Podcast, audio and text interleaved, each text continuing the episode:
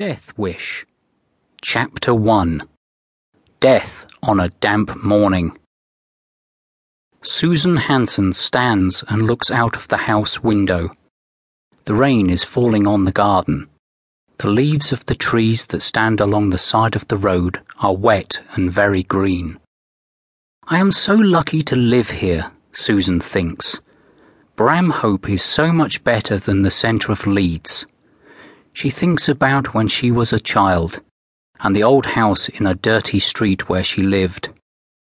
Now she has a house with five bedrooms in one of the best areas of Leeds. But money and big houses are not really important when you're not happy.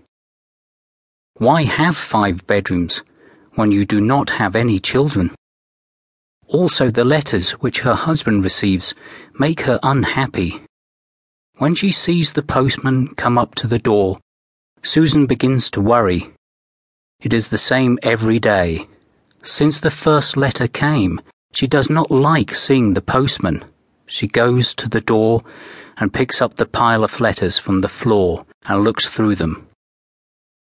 Her hand begins to shake as she sees the writing on one of the envelopes. It is strange writing, thin, and not in straight lines. It looks as though someone who is right handed has written with their left hand. It is addressed, as usual, to her husband. Philip, she calls, her voice full of emotion. Philip, there's another one of those letters. He swears in the kitchen, and she hears the noise as he pushes his chair back and his footsteps come down the corridor. He meets her in the hall an angry look on his face. He holds out his hand and she gives the envelope to him. He looks down at the writing.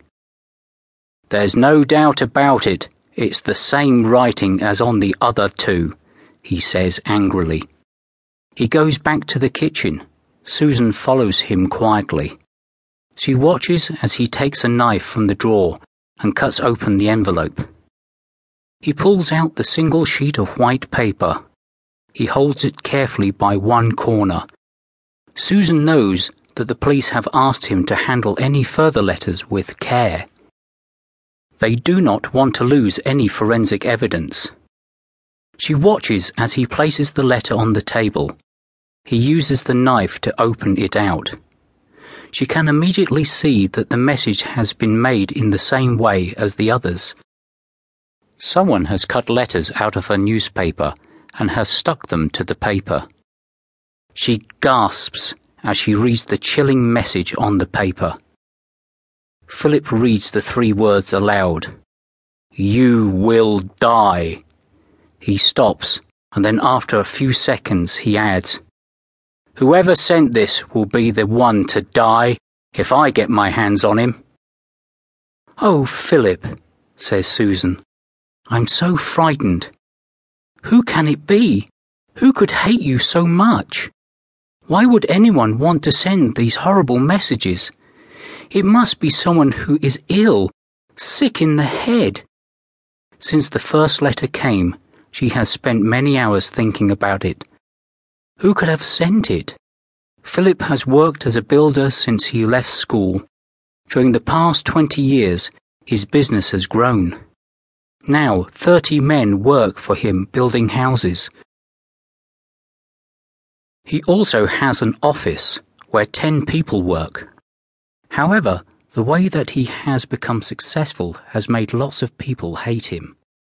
Philip does not care about other people, thinks Susan.